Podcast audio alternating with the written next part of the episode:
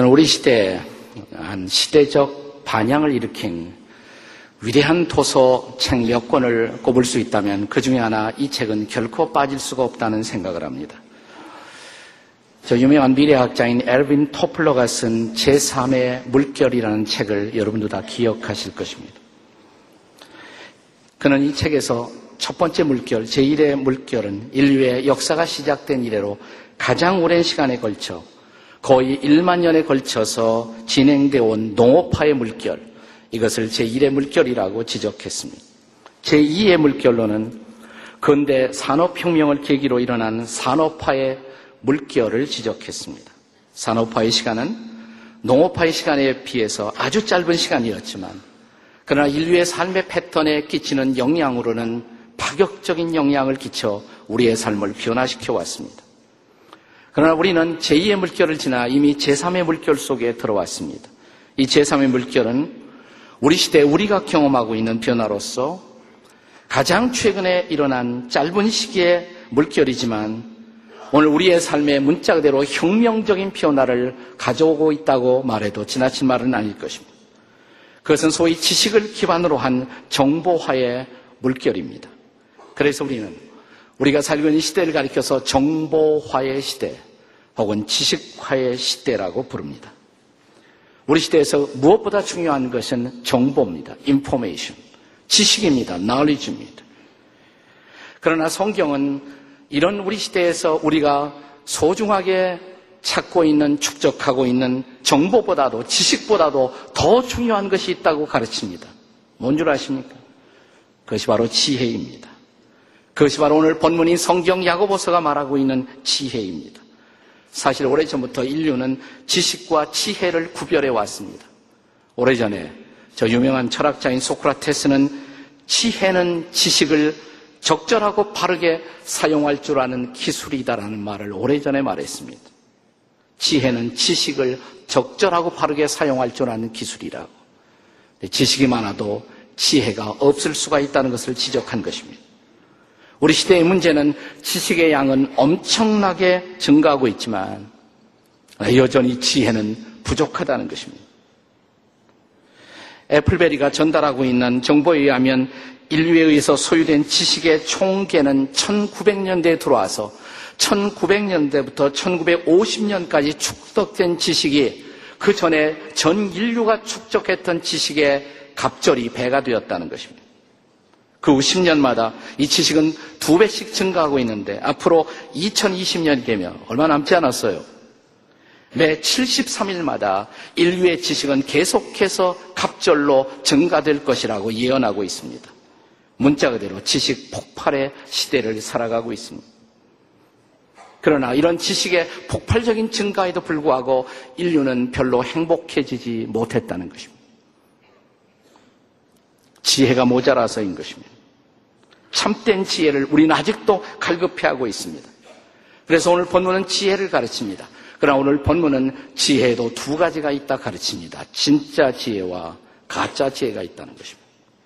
우리가 성경에 보면 두 가지의 아주 극단적인 유형의 것들이 우리의 삶에 선택을 요구할 것이라고 말합니다. 구원의 길과 멸망의 길, 좁은 문과 넓은 길, 양과 염소가 존재하듯 거짓된 선지자와 참된 선지자가 존재하듯 가짜 지혜와 진짜 지혜가 존재한다는 것입니다. 그렇다면 성경이 가르치는 이 진짜 지혜는 뭘까요?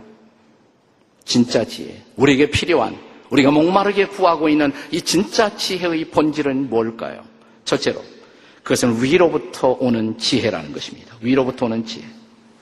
본문의 17절은 이 위로부터 난 지혜의 특성을 열거합니다. 우리 함께 17절을 같이 읽겠습니다. 시작. 오직 위로부터 난 지혜는 첫째 성결하고 다음에 화평하고 관용하고 양순하며 긍휼과 선한 열매가 가득하고 편견과 거짓이 없나니. 네, 위로부터 난 지혜, 하늘로부터 오는 지혜, 하나님이 우리에게 주시는 지혜. 이 지혜의 반대는 그렇다면 뭘까요? 14절이 그 반대를 보여주고 있습니다. 가짜 지혜죠. 자, 14절을 함께 같이 읽겠습니다. 시작. 그러나 너희 마음속에 독한 시기와 다툼이 있으면 자랑하지 말라. 진리를 거스려 거짓말하지 말라.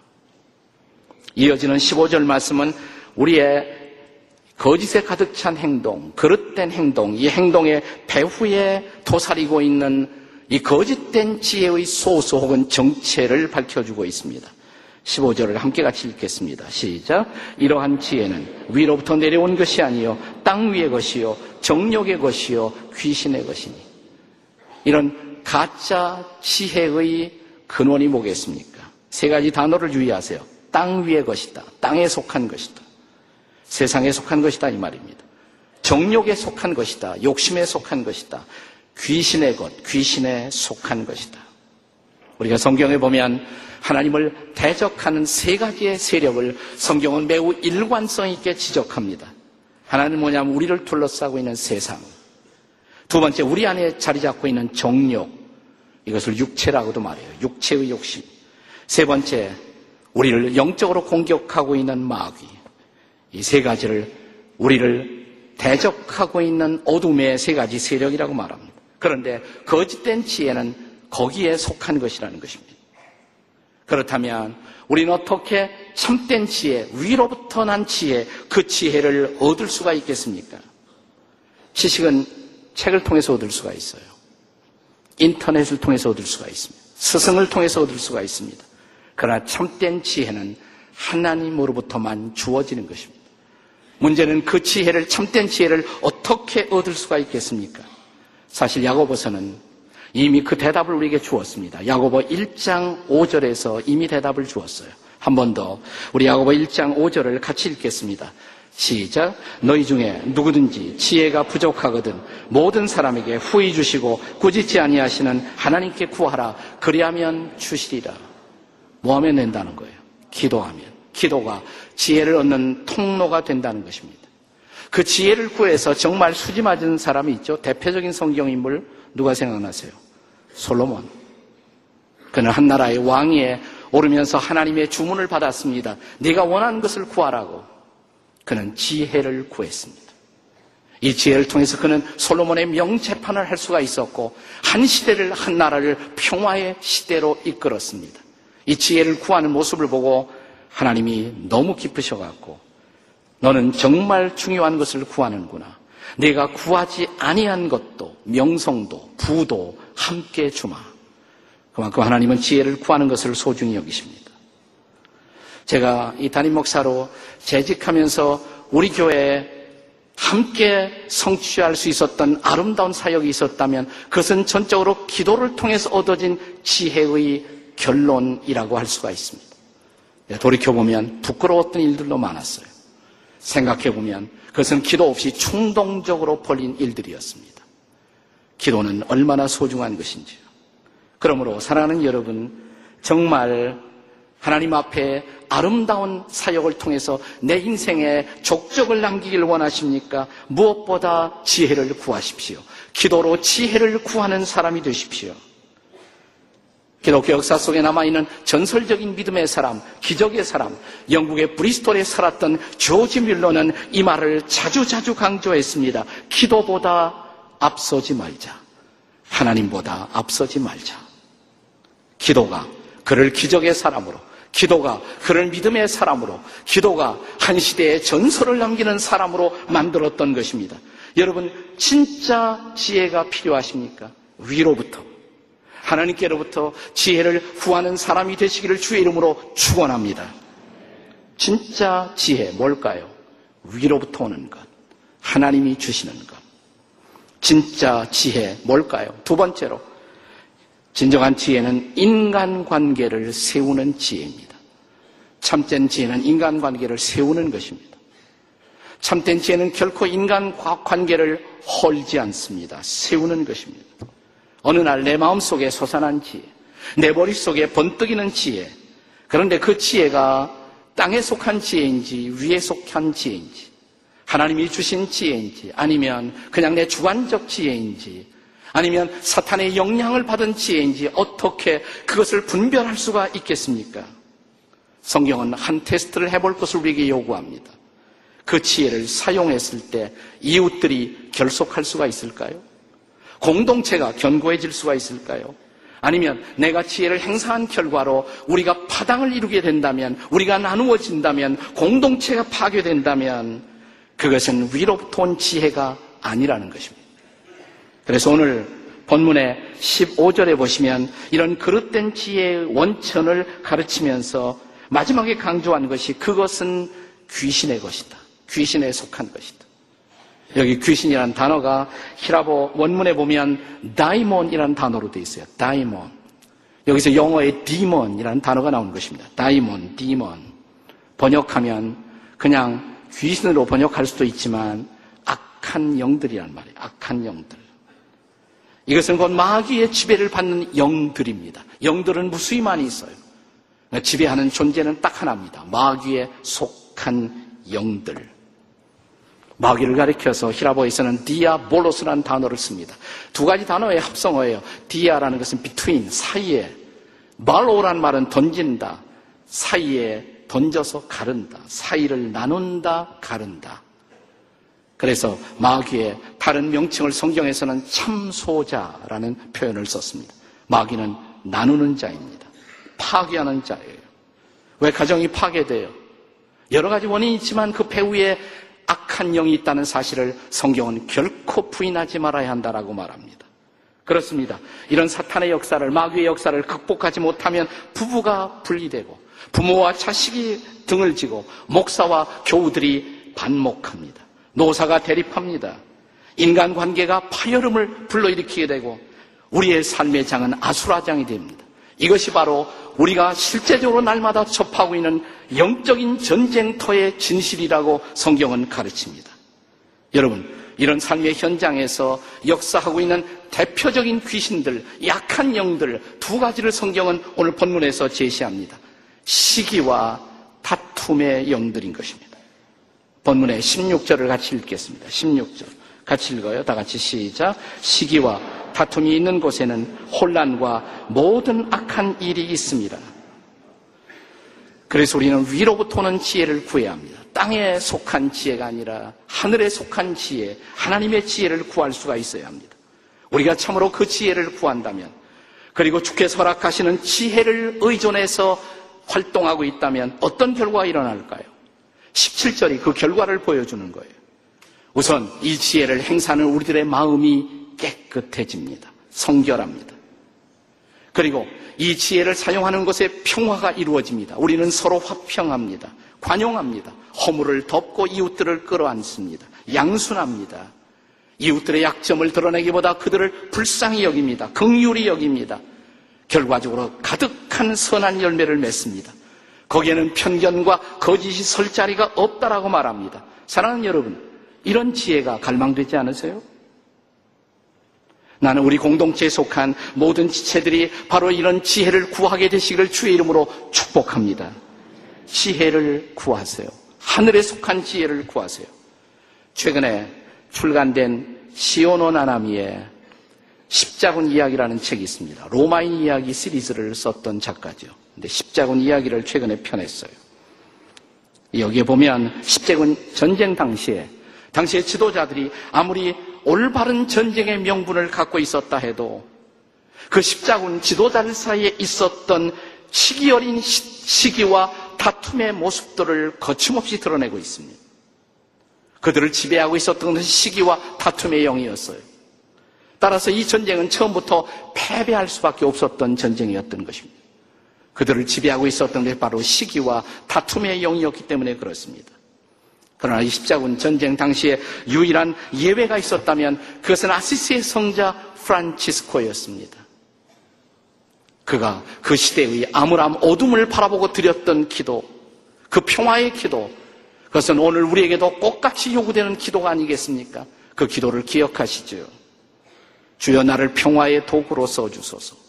미움 있는 곳에 사랑을, 다툼 있는 곳에 용서를, 분열이 있는 곳에 일치를, 의욕이 있는 곳에 믿음을, 오류가 있는 곳에 진리를, 절망이 있는 곳에 희망을, 어둠이 있는 곳에 빛을, 슬픔이 있는 곳에 기쁨을 가져오게 하소서. 위로받기보다는 위로하고, 이해받기보다는 이해하며, 사랑받기보다는 사랑하게 하소서. 우리는 줌으로써 오히려 받고, 용서함으로 용서를 받고, 자기를 버리고 죽음으로써 영생을 얻기 때문입니다. 이 기도가 필요하지 않아요?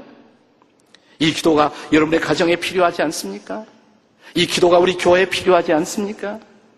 이 기도가 우리 한국 교회에 필요하지 않은가요? 이 기도가 우리 한국 사회에도 필요하지 않습니까? 나는 오늘 우리 사회를 내다보면서 불필요한 이념의 양극화, 좌우의 대립, 이것이 매우 마음속에 고통스럽게 느껴집니다. 나는 우리 시대를 이끌어갈 이것을 통합하는 새로운 리더십, 정말 지혜의 리더십을 주께서 세워주시기를 기도합니다. 이 지혜가 필요하지 않습니까? 이 지혜를 붙들고 구하는 기도의 사람들이 필요하지 않습니까? 진짜 지혜 뭘까요? 사람을 세우는 것입니다.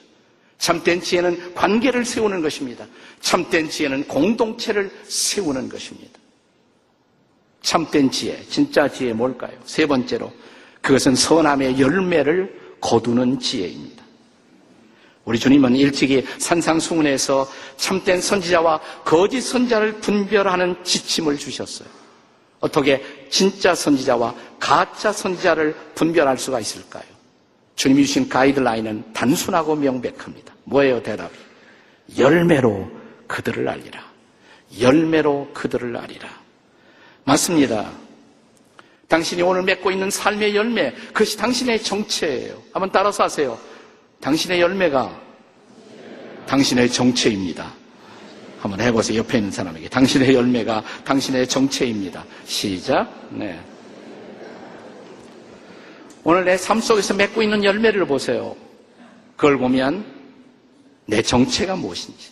내가 정말 성령의 지배를 받고 산 사람인지 아니면 교회에 출석하면서도 아직도 나는 어둠의 영의 지배를 받고 있는 것은 아닌지 열매로 그들을 알리라. 자, 우리가 진짜 지혜를 구하고 그리고 성령께서 그 지혜를 주셔서 그 지혜를 붙들고 살고 있다면 어떤 삶의 장이 만들어질까요? 그 결과를 본문은 보여주고 있는 것입니다. 13절에서 우선 참된 지혜는 선한 행위로 나타난다고 말합니다. 착한 행실로 나타난다고 말합니다. 지난 시간에 우리는 야고보서 3장 1절부터 12절까지를 생각했죠. 참된 지혜가 우리를 지배한다면 우리의 말이 선해야 한다고. 우리의 입에서 축복의 말이 나와야 한다고. 네. 나 거기서 끝나지 않습니다. 참된 지혜는 착한 말뿐 아니라 착한 행위를 나올 수가 있어야 한다고. 그것이 13절이에요. 다시 읽겠습니다. 한번 13절 말씀을. 다 함께 시작. 너희 중에 지혜와 총명이 있는 자가 누구냐? 그는 선행으로 말미암아 지혜의 온유함으로 그 행함을 보일지니라. 그리고 17절에서 야고보는 다시 선한 열매를 강조합니다. 이런 사람들은 반드시 그 삶 속에 선한 열매를 드러내게 될 것이라고. 그리고 18절로 결론을 맺습니다. 결론입니다. 18절. 다 같이 읽겠습니다. 시작. 화평하게 하는 자들은 화평으로 심어 의의 열매를 거두느니라. 그러므로 진짜 지혜는 착함과 화평과 의로움의 열매를 맺습니다. 오늘 여러분과 저의 삶의 장에 이런 열매가 맺어지고 있습니까? 그 열매는 내가 맺는 열매가 아니에요. 주의 말씀을 붙들고 기도했을 때, 나, 내 안에, 아니, 우리 가운데 일하시는 성령의 열매인 것을 믿으시기 바랍니다. 성령의 열매예요. 최근에 우리 사회를 대표하는 지식인 이현영 선생이 그리스도인이 된 것이 우리에게 화제가 되었습니다. 그런데 아주 최근에 이현영 선생의 따님 되시는 이민아님이 책을 한 권 썼어요. 땅끝의 아이들이라는 간증집을 펴냈습니다. 그녀는 이렇게 고백합니다. 그가 자라면서 가장 힘들었던 것, 유명한 아버지의 딸이라는 스트레스. 그것이 얼마나 자기의 삶을 힘들어, 힘들게 만드는지 모른다고 말합니다. 그녀가 열심히 공부했던 유일한 이유는 유명한 아버지 체면 꾸기지 않기 위해서. 그것 때문에 공부했다고. 그것 때문에 그는 사회적 성취의 길을 달려갔다고 고백합니다. 이화여대 졸업하고 미국에 가서 로스쿨을 하고 검사가 되고 부장검사가 되고 변호사가 되고 그렇지만 그녀의 앞에 부딪혀 있었던 삶의 장은 만만한 장이 아니었습니다. 이혼을 경험하고 내 아이를 키우면서 첫째 장남은 세상을 떠나가 버리고 둘째 아이는 자폐증을 앓고 자신도 암 선고를 받고 네 차례에 걸친 암의 재발을 경험하면서 살아왔던 만만치 않은 인생의 폭풍. 그런데 이 폭풍의 삶의 와중에서 그녀는 예수님을 만났다고 기도를 배우게 되었다고 성령을 체험하고 목사가 되었고 이제 자신의 아이들뿐만 아니라 자기 아이들 주변에 방황하는 벼랑 끝에 서 있는 수많은 소위 비행 청소년들, 이 땅 끝에 아이들을 품고 그들을 치유하는 치유 사역자의 삶을 그가 살게 되었다고. 그리고 마침내 자신의 아버지를 주님 앞에 인도하고, 그리고 자기 둘째 아이의 기적적인 치유를 경험하고, 그리고 암에도 불구하고 자기의 육체 가운데 일하시는 하나님의 성령의 역사를 그는 날마다 경험한다고 고백합니다.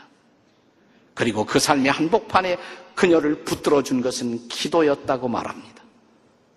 자, 이제 이 땅 끝의 아이들 이 책에서 그녀가 고백하고 있는 자신의 고백을 들어보십시오. 이렇게 말합니다. 내가 아무리 해도 안 된다는 것을 인정할 때 그때 진정한 기도가 시작되지요. 아무리 문명이 발달하고 능력이 있다 해도 내가 할 수 없는 것들이 있어요.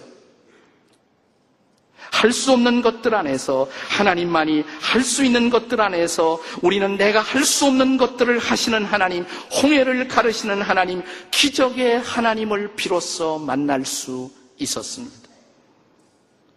세상의 지혜가 바닥난 그 밑바닥에서 그녀는 하나님의 지혜를 붙들고 하나님의 능력을 경험할 수가 있었던 것입니다. 그녀의 고백은 계속됩니다.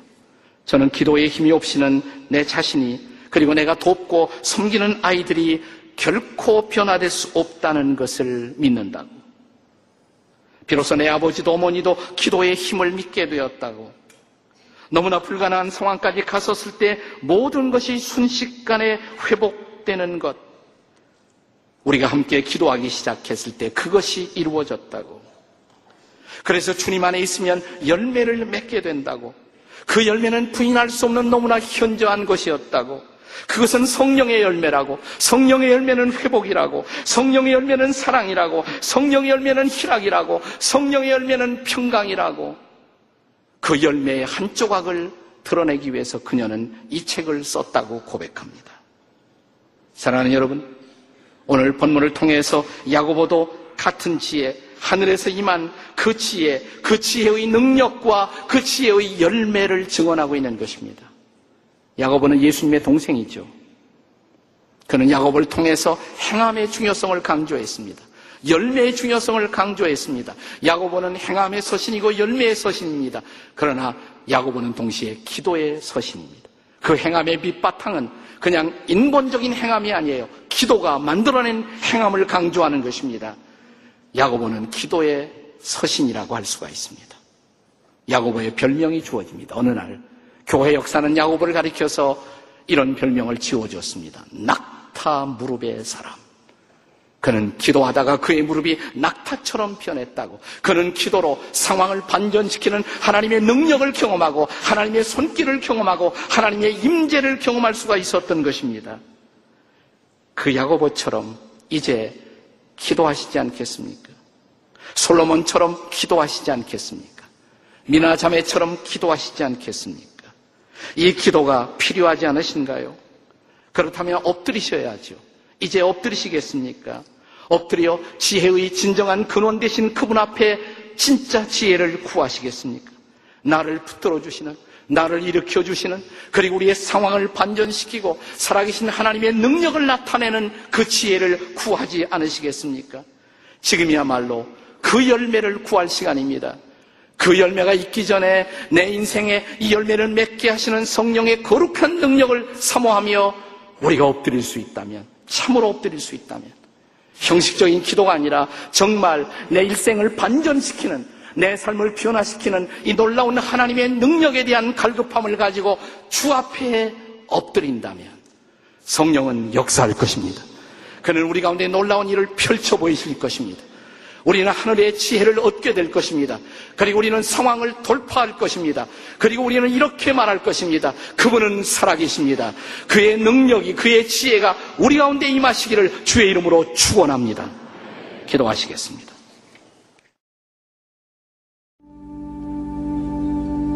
아버지 하나님, 지쳐있는 사람들, 좌절하고 있는 사람들, 내일이 보이지 않는 사람들, 내 상황에 출구가 보이지 않는 사람들, 하나님 그들이 다시 엎드려 기도하게 도와주시옵소서. 하늘 문을 열어 주시옵소서. 하늘의 지혜를 허락해 주시옵소서. 성령이 저들에게 임하여 주시옵소서. 거룩한 영으로, 평화의 영으로 우리에게 임하여 주시옵소서. 다시 한번 다시 주님이 허락하신 지혜를 붙들고 일어서게 도와 주시옵소서. 나를 좌절시키는 모든 좌절과 실망은 내게서 떠나갈 지어다. 일어나게 도와 주시옵소서. 찬양하게 도와 주시옵소서. 하나님이 우리의 구원이라고 선포하게 도와 주시옵소서. 우리 주 예수 그리스도의 존귀하신 이름으로 기도드립니다. 아멘.